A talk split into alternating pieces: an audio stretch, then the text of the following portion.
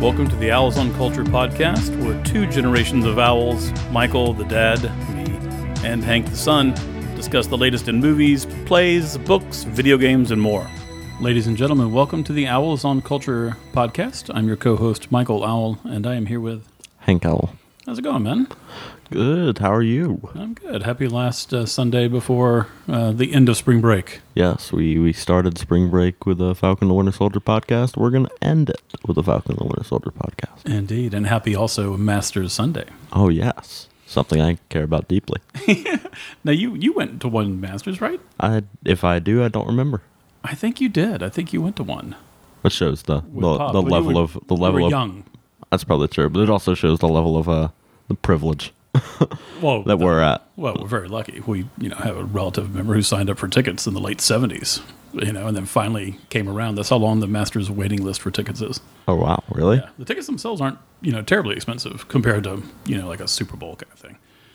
But uh, Well, yeah. the, the point was I was trying to get at is it's something big that a bunch of people would love to go to, and I've went to it and I don't remember. oh yeah, all right, there we go. Uh, and you probably won't be invited back That's probably true. for saying that. yeah, that is. So we'll just edit that part out because I think uh, it'd be fun for you to go, even though you're not a huge golf fan. I think you do like the sport. Uh, you seem to, at least. Maybe not watching it on TV, but you know, you seem to enjoy playing it. You know, the times that you do. Yes. And if that's Uh, we- just we good- like- we good like- acting, that's fine. We like manicured nature. Ex- Exactly. Manicured nature is my favorite form of nature. Nature that won't hurt me.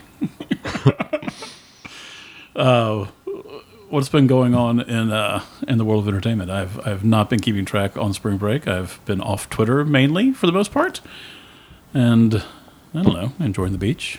Well, uh, first off, I guess this is not the the thing we're actually going to be talking about, but it's just crazy to me, like with the with the twenty four hour entertainment news cycle that we often like to complain about.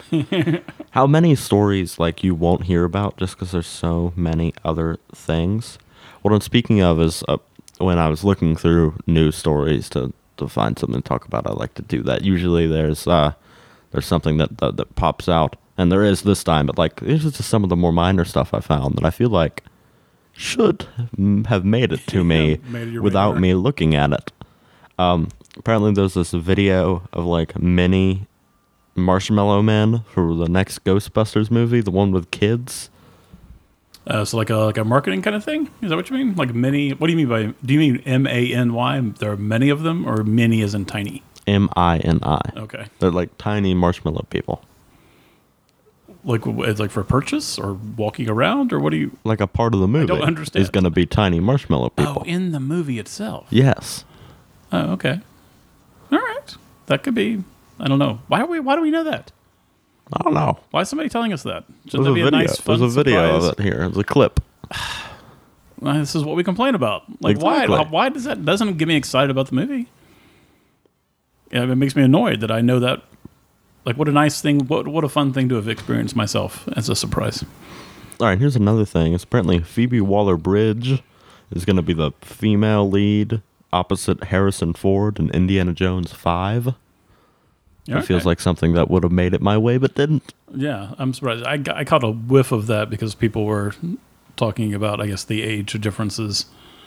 And I don't know. I mean, female lead doesn't necessarily mean romantic interest, and I hope it doesn't uh, for the movie, but we'll see. But that's what people were kind of. I guess there's some formula that you might want to know about as a. Actually, hopefully your, your generation's fixing all this, but you'll take like half half the man's age and add ten to it, and like that's just creepy enough, apparently, to be allowed. I don't know. This is this half an article I, I, I read. You're looking at me like I'm a like I didn't create these rules, and I'll help And- fight them. And apparently, uh, uh, John Williams is returning as composer. All right, well that's cool. I enjoy hearing that. And here's another thing. Apparently, Sylvester Stallone as Rocky Balboa will not be in the third Creed movie. I did not see the second Creed movie. I did see the first and liked it. Is he in those other? I don't remember though. I, I think he's in the second one. I think the second one's is him fighting Drago's son. and then does Rocky is Rocky in the first one? He is right. That's part of the story. Is like he's trying to recruit him to write to fight. Yeah, part of the story. He's he's in the training role. Okay. And so he's probably in the second one then two, and then he's not going to be in the third one, which probably sounds uh, for the best. Although honestly, I don't I don't know if that's accurate. The the the article I'm seeing is from slashfilm.com. I can't make fun of that. It might be completely legitimate and awesome. Well, I, I I don't know if I've heard of that before. It could, it could be, I guess, but that seems a little crazy. That I'm.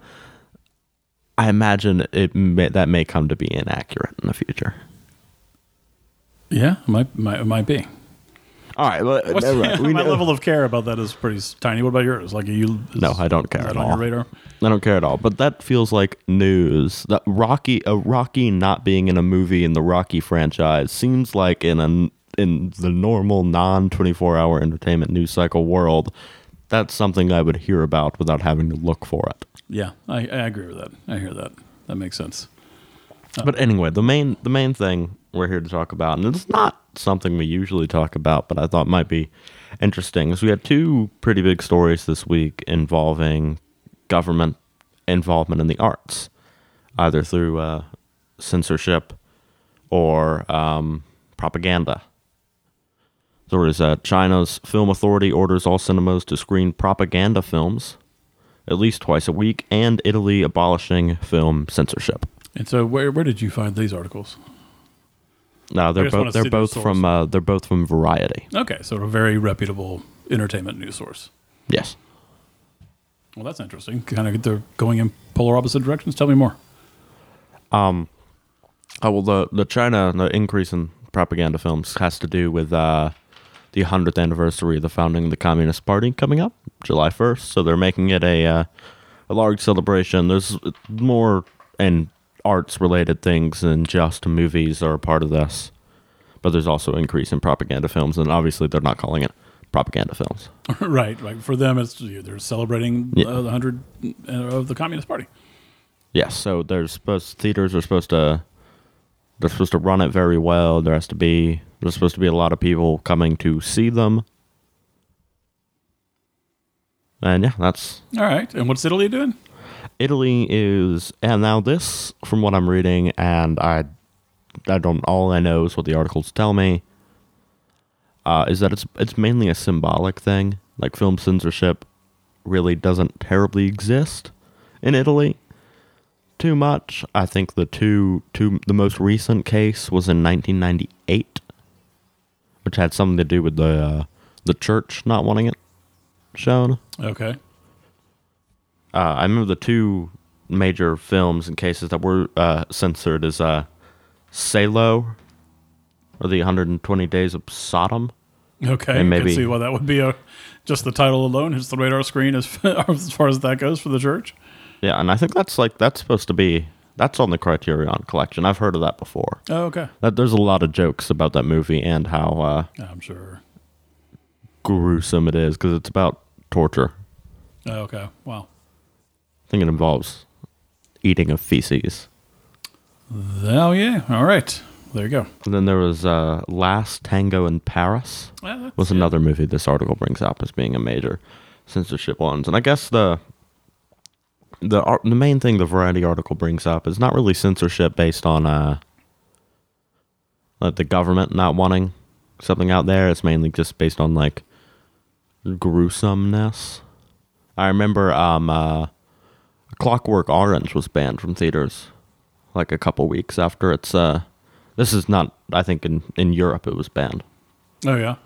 That's a 1960s film, right? I think so.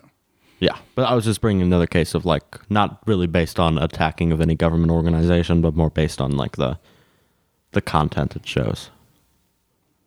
So now they're doing more of like a self regulation type of thing.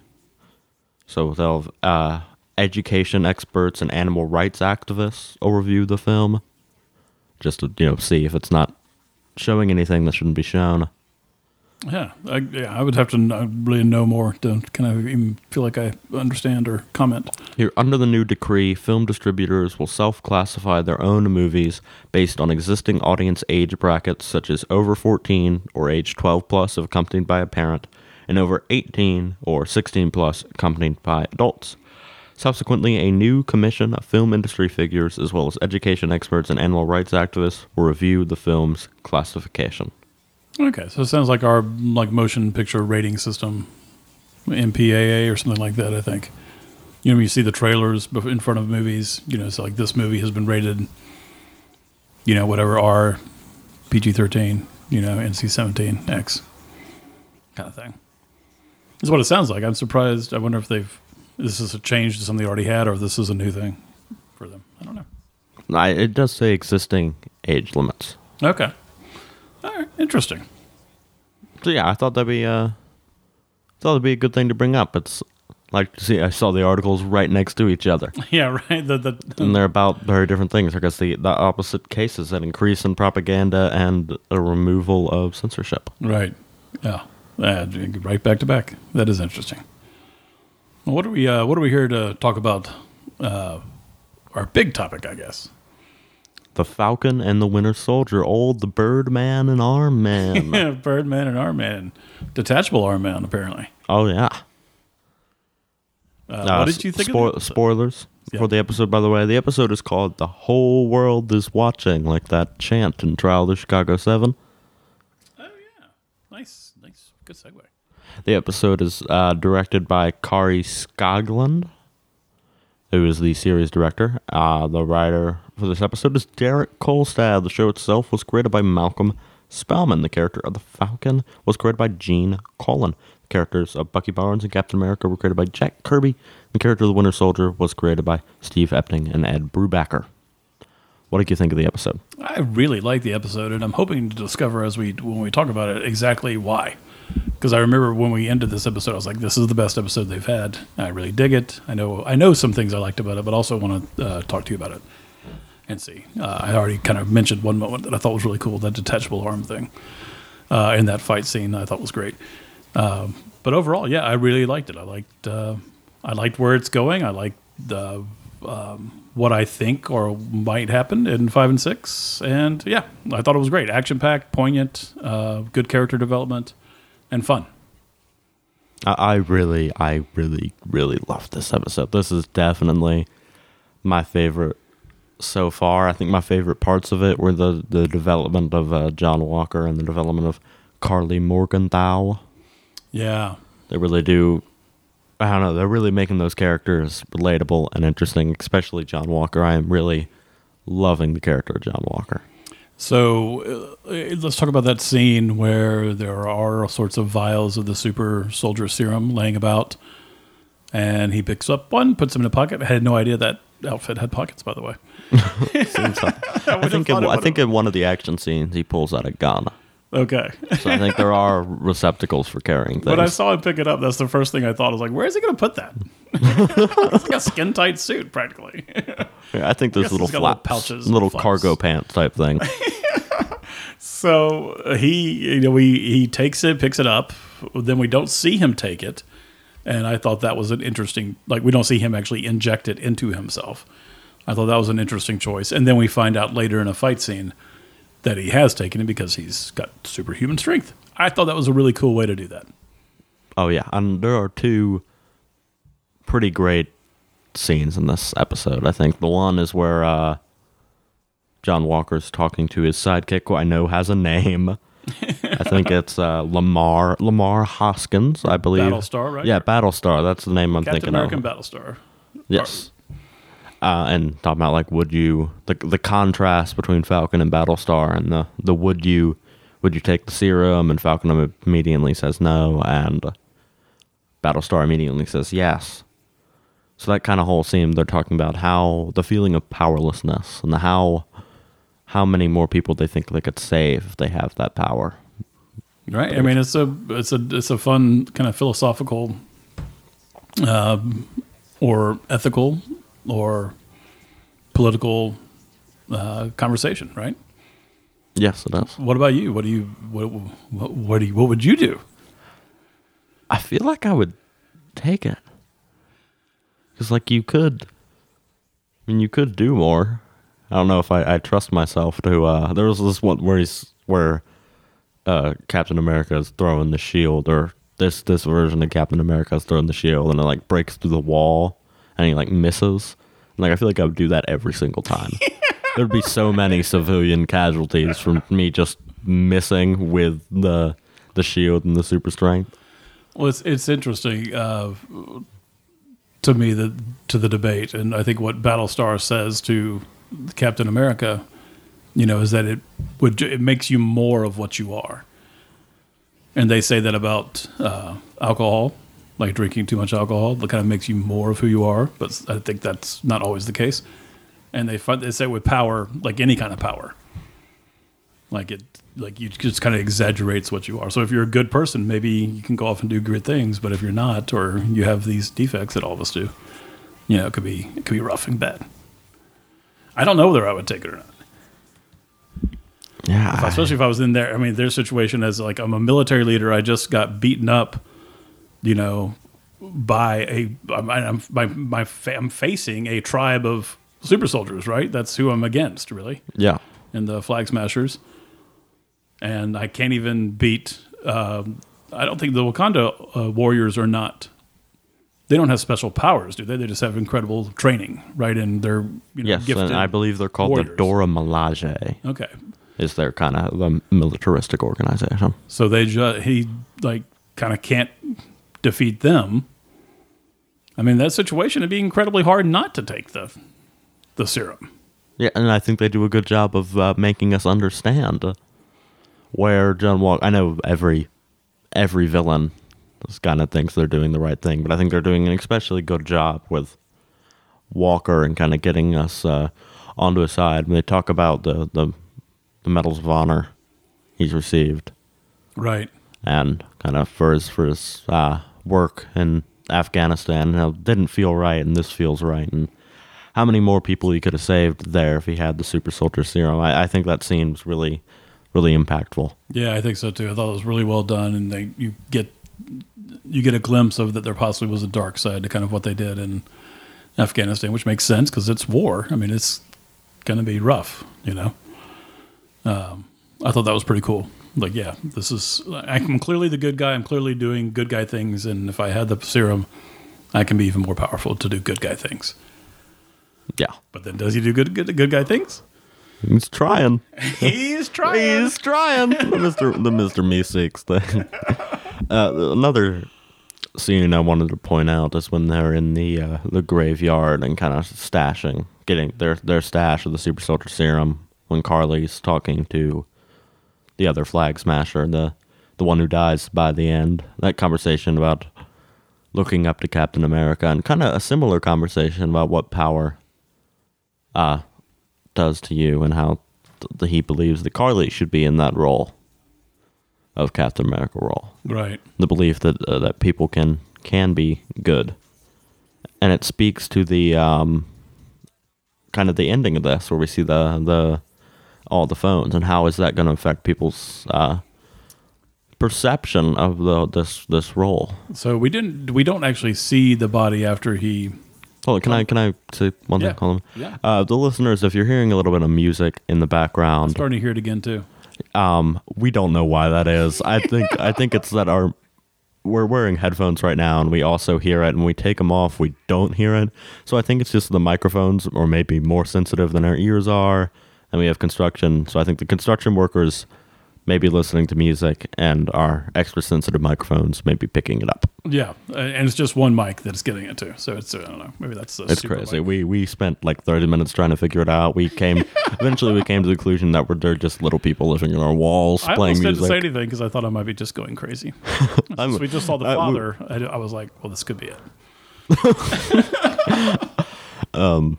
So yeah, we we don't know what that is. Yeah. So hopefully you, you guys can hear it, and we'll stop talking about it now because they probably can't. All right, continue. I don't remember what I was going to say. I I, brought up uh, power and oh, I brought up the the um, effect it'll have. Oh yeah, I was wondering exactly. So that ending kind of of the that episode involves you know Captain America. We the, Looks- the title the whole world is watching. Yeah, it looks like he's killing somebody, perhaps decapitating. I don't, I don't know. Like I don't. We don't see the body, do we? Like afterwards, or do we? No, we see a very cool shot of the. I'm sure that's taken from a comic panel with the the bloody the shield as he's Oh standing yeah, up. that did look pretty cool. Uh, so yeah, that's I'm I'm sh- I, that was shocking, right? Captain America would never do that. Not Yes. Steve Rogers. And it's more than just. I'm sure he's killed people. I mean, he was a soldier. Right. But he's got a guy who's down. Like he's defeated, right? Yeah. So it's a whole different. Yeah, I'm sure he's killed people, uh, even in the Marvel world. You know, you yeah. I'm surprised they killed Battlestar, just based on the fact that he does have a comics kind of life beyond this show, right? Yeah, although I think Karli he's kind of. Or do you think he's actually dead, or or no? I couldn't hope he's actually either. dead. There was when they when they showed his dead body laying there again. It kind of made it seem like there was a possibility of him still being alive. Yeah, that was a cool moment too, in the fact that like when it's weird because you have these fights, like accidents are going to happen. You know, in real life, people get really, really hurt all the time. In a fight that on TV would be nothing, and they'd smile and laugh about it afterwards. So it feels like there was a line crossed that you know Karli Morgenthau did not mean to cross by killing Battlestar. But and I liked it how when that happened, it was definitely like boom, all silent. Oh my goodness, this is all this is a this is a little bit too far, and things have definitely escalated. And I thought that was a cool moment storytelling wise. Yeah, that that scene is was just so awesome to me. It was just chills when watching it on the TV, and how like everyone else is uh, just running away and leaving when kind of seeing one. There, there's the awareness that a line is crossed, and there's also a little bit fear in knowing that John Walker is going to respond with equal or more force. Exactly. So it's kind of like, and even our even Falcon and Bucky are just out of there, because they they they know that he's gonna go uh go crazy. yeah. He's gonna go hit a guy with a shield in front of a bunch of people with cameras, and even though he's aware the cameras are there, not stop. Yeah. I uh, I was a little disappointed in the fact that that's how Baron Zemo kind of gets away. You know, like we're so busy fighting ourselves, and he just kind of trundles off. But I don't know. I'm not sure I could have come up with anything better. Oh yeah, and, uh, and last week uh, I brought up how I didn't feel like Zemo had enough power, and I, I will say that last episode I did feel. This episode I did feel he had some power. So what did Some they do to uh, the, um, make you feel that? How did they? I kind of felt that? I felt his more manipulation. I was able to to get to the kids. How he's doing better than our heroes are, Mm. and kind of him telling like those those people don't trust them. They're the enemy. What is his end game in this? You think? Like, because he wasn't planning. Surely he's not the. I've forgotten the nickname. The master, whatever it's called. Come on, man. The, The- big bad that we don't know who is.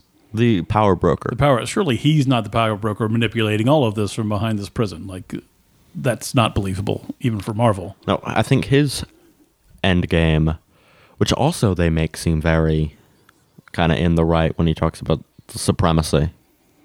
Right. How if you have like a serum like this, it, it is inherently then elitist and supremacist. Yes. Which is another like statement about what power it's another statement about power. This episode is all about power. Right. Um, but I think what was I? Oh, you talked about what's his end game. I think his end game is just to to stop this. So he kind of does. He's under the impression he's destroyed all the super soldier serum.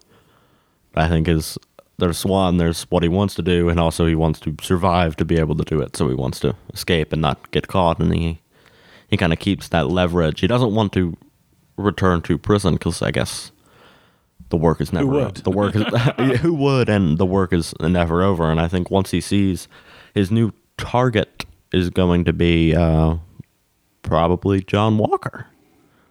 Yeah. now that he now that this video probably goes public and he sees that he has the super soldier serum that's going to be the the target. And one thing that uh I've, I've heard this brought up before that makes Zemo kind of this interesting villain is he's not just in Civil War like I'm gonna destroy the Avengers and like oh I guess I, I failed I guess I no longer want to do that like I'm not like a muhaha villain like even if he will continue trying to achieve his goal even if he's not facing our heroes so I hope he does go after U.S. Agent because of that belief in supremacy Right. he his end game stays no matter whether he's facing our, our heroes or not. He doesn't like just uh just give up on his goals if he's if once he's defeated by our heroes. Right. Like he would he would do this whether there are Avengers around or not. Like this Yes, so is- it, it's it shows that he has a purpose other than just to face our heroes. yeah, I kind of dig that.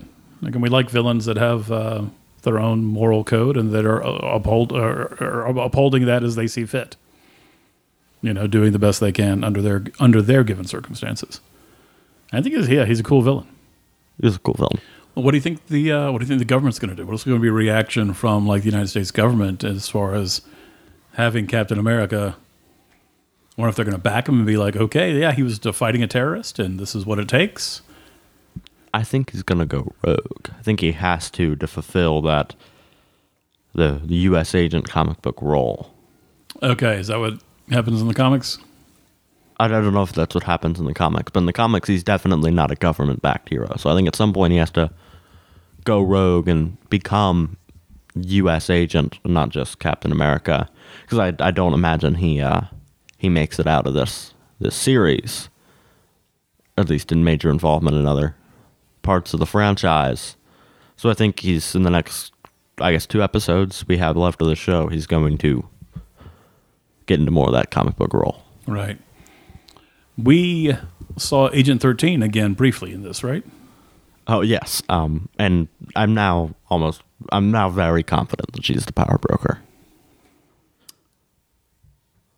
Yeah, I, my guess is you're right about that. And what is that? And so far, the power. What, what has the power broker done? Um,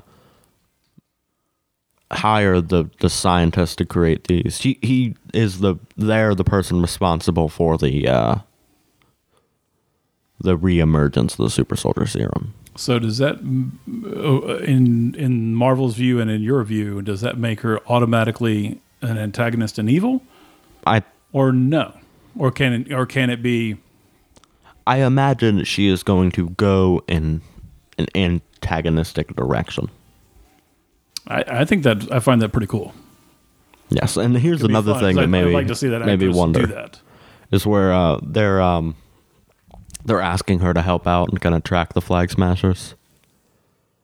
Asking them to track the flag smashers or asking them to track U.S. agent.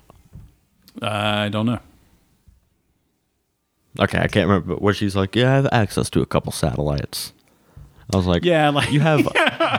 so that make that makes me more so think she's the power broker because, like, Right. oh yeah, I'm just um, I'm on the run in Madripoor. I have access to a couple satellites. Hank, I can't find my keys. Will you will you check out your satellite and see if we can find where I left them? Please? Um, Oh, so that's cool. I, I I dig that storyline. I think that'll be a fun kind of culmination.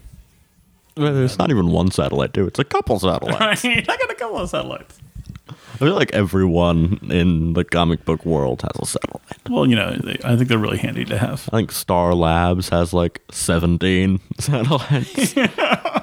Oh yeah, they would often space is find like people. in in comic book wor- worlds like space is just populated by like any minor villain like satellites or corporations Here's satellite your evil suit. Here's your satellite. here's here's the hero who will defeat you. Yeah It's like villain orientation. exactly Uh, I mean, and by the way like even like even if she is the power broker like the Madripoorian mob, mob boss crime lord has the satellites like like is giving them out for free exactly. I think we'd be surprised at the number of satellites that are up in our atmosphere that we're not aware of. we probably would But that's a different podcast. That's your conspiracy theory podcast. Coming to you on Monday. Uh, what else do you want to say about this episode? Any predictions for the next two or how they're going to dole out the storytelling? Do you think we'll have like another kind of flashback scene filling in some gaps? Oh yeah, can we talk about that flashback scene Yeah, that was pretty how, cool. and how great that was, Yeah. and uh, Wakanda's kind of involvement. We did not even address Wakanda last podcast. I don't think. No, we didn't. We were, it was like the bonus scene or the end kind of thing, and we did not talk about it whatsoever. Well, I don't think it was an in credit scene. If that's what you mean. I just meant we didn't talk about it. and It was at the end of the show. Okay. That's what I meant. So yeah, it's good that that uh, that first scene was like. I mean, that was really good. Like, I've What seen did a you lot like of, about it? A lot of appreciation and kind of just how emotional Bucky gets. Yeah, we got to see his kind of journey a little bit. That's pretty cool. Can I talk about one line involving the Wakanda thing? Of course that you made can. me question it. Is there like um, I think it's the Dura the. Let me pull up. Let me pull it up. Give me one second. The Dora Milaje have jurisdiction wherever the Dora Milaje find themselves to be. What about that line? I don't think that's that's not that's cool as I think they want it to be. Like there should definitely be extradition laws. Governments shouldn't just be able to go wherever they want and take whoever they want. Yeah, it's very remi- reminiscent of uh, the you know the Avengers talking about the you know the Avengers were extra governmental. You know they can go anywhere and do anything, right? Yeah, And that's one of the things the United States government was concerned about. yeah. But I was like, so harkens back. and I feel like it's bit. even different because like they are like a government force, I believe. Yeah, I mean, if we're taking Wakanda's come out in public as being who Wakanda is, I, I don't. I don't think right? they've come out in in public as full. Because I remember, I'm trying to remember that scene in Black Panther. Where like, well, what could possibly could Wakanda offer? Like, so I, I don't know if the government's completely aware of Wakanda's Wakandaness. I gotcha. But yeah, if, if they're normal, uh, yeah. But that's what I mean. I think the governments do that. I mean, I think more. It was. I think it was more less of a uh, a political statement about what the government of Wakanda can and cannot do outside of its own country, and more of a we're here. It's our jurisdiction. We're going to kick your butt. No, I knew that, but yeah, I was yeah. also thinking that maybe you should question. Maybe it should be more of a Maybe you should question your authority. yeah. yeah, I mean, but you're not wrong. you're not wrong. All right, let's talk about what we think might happen in in five and six. Um, I don't know. There's a lot. I know. I I do believe that Zemo's new target is going to become U.S. agent Okay, and I like possibly that. Bucky as well if he's continuing with that uh that anti super soldier serum ideology. Yeah, there was some kind of wasn't there some kind of weird moment where like, well, what you would you get Bucky? And everybody's like, yeah, maybe you would. Well, yeah. Or- I think the answer is of course he would. Yeah, right. Can't kill Bucky. He's my favorite character. yeah, he's not gonna be like that. He's like, I, I would kill you if I could kill you. All right, so he's gonna gather his resources and try to find Karli Morgenthau and try to find U.S. agent. Well, I think It really d- Maybe depends he's- on what's gonna I don't- happen to I don't- agent. Yeah, I don't think Zemo's maybe even uh, cares about the Flag Smashers even more. He's under the impression he's destroyed all the Super Soldier Serum, and he ha- I guess he has destroyed all the Super Soldier Serum that the Flag Smashers have access to. Well, actually, no, never mind. Sorry, I forgot that they are already Super Soldiered up. Yeah, there's like, eh, well, how many of them are there now? I know they're kind of dying off a little bit, but are they like three or are they like 30? I think they're closer to thirty. Okay, so yeah, that's got to be And they're the Flag Smashers itself are gaining more members, but I, I, I imagine it's only the original few that have the Super Soldier Serum. right. because I guess that was that was why they had so much super soldier serum left is to give to more recruits, more people. That makes sense. All right, so he's going to go after them. We think. What um. What's and I the- think U.S. Agent goes rogue I like that. And that makes sense. and be- really becomes U.S. Agent. okay. And I hope. I guess it also depends on whether Lemar Hoskins is still alive or not. Yeah. I hope he's not. You hope he's not because that'll because that then isolates U.S. agent, and so he's going to fully embrace his thing. Yes. Yeah. Or it could be a yeah. Like I feel like that would be like an like awkward air coming out of a balloon thing. It's like oh, I'm, alive. Just kidding. Don't don't be completely evil. I'm alive. yeah, I wonder. I'm yeah. I'm curious to see. I'm curious to the reaction. I'm curious what kind of cliffhanger we'll get at the end of episode five to set us up for six.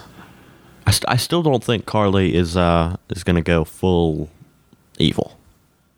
Flag Smashers. Yeah. What did you think about the phone call between her and? Well, one I was wondering, how how'd she get her phone number? How does she know all that? I you know, clearly, probably with the satellite they gave her when she got out of orientation. I mean, how would you do it? yeah, they also give the the context to, to yeah, so she clearly, yeah, has. You know, I'm glad they didn't show us the scene though of somebody in a like a dark like hole cave or something like with a laptop going. Like, all right, I've got her information pulled up. You know, I'm glad they just skipped that though, because that's probably how, right? yeah, Uh, but good question. But I like that conversation was cool. We brought in again race, more inequality. So yeah, this episode is about power and equality. like also I know she explains that like that she wasn't really gonna hurt them, but like if I was Sam, I'd be like.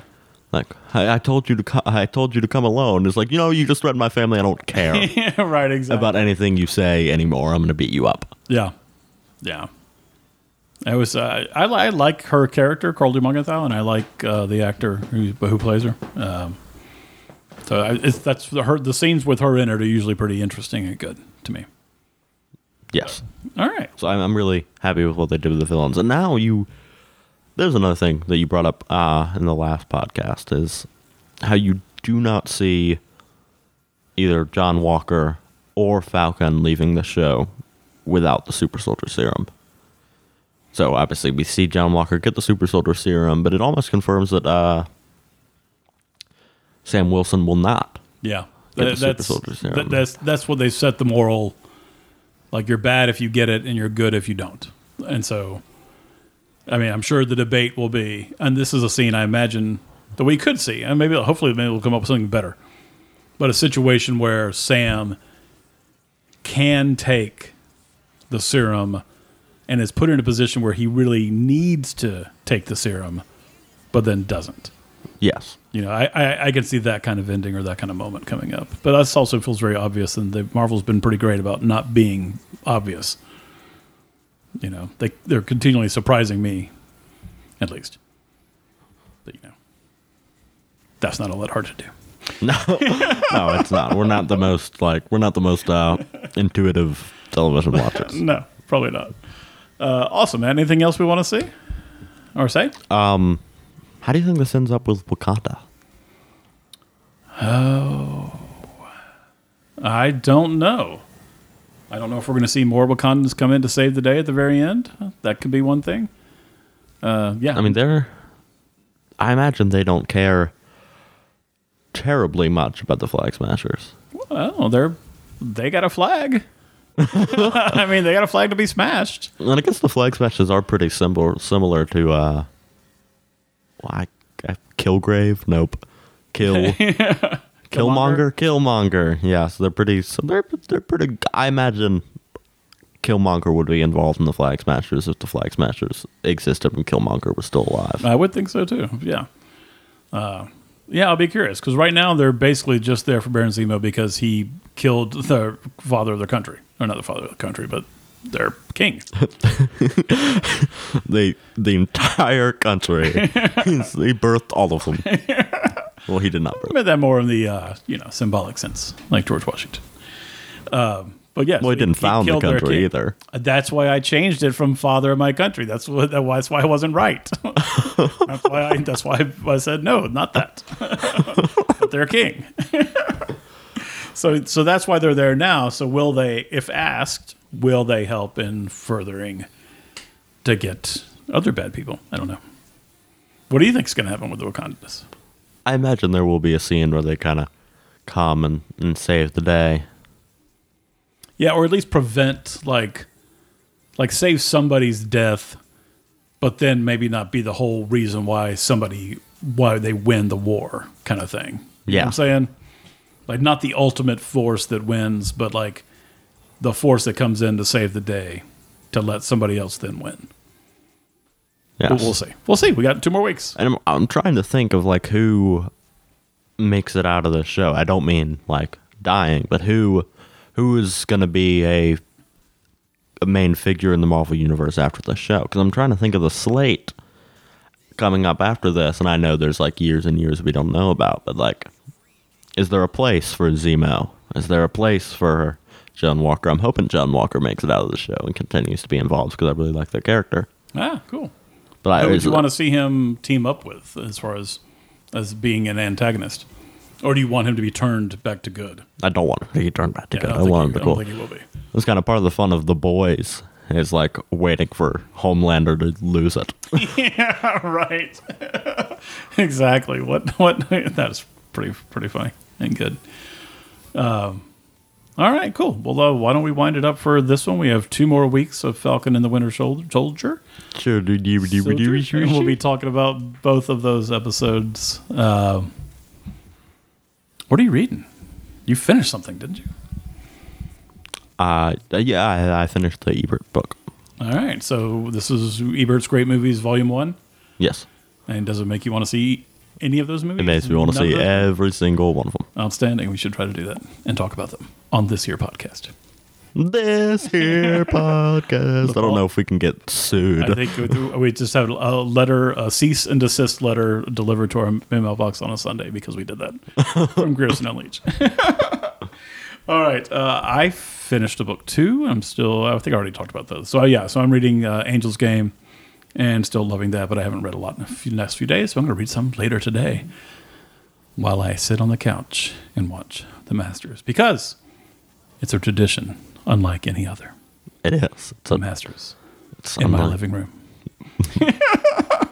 All right, everybody. That and like uh nope, I was about to make a joke, but that was a Wimbledon joke about the strawberries and the cream. Oh yeah, that'll be that'll be you know July.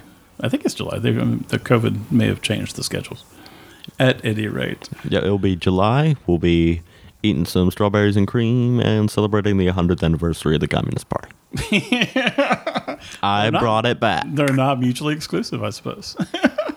All right, folks, folks, thank you so much for listening. Uh, until we meet again, day to day, day to da go on e. Bye. Thank you for listening to the Owls on Culture podcast. Our theme music was recorded and assembled by Marine Serzier and Antoine Varane. The show is produced by Pinecone Turkey. To learn more about Pinecone Turkey, visit pineconeturkey.com, where you can read the latest blog posts from the Owls on Culture hosts and sign up for the Flock email, a twice a month newsletter that delivers a short film, poetry, a short story, and visual art right to your inbox. It's your monthly dose of art curated by Pinecone Turkey. If you'd like to support the podcast, you can do so by leaving us a rating on iTunes. Thanks for listening.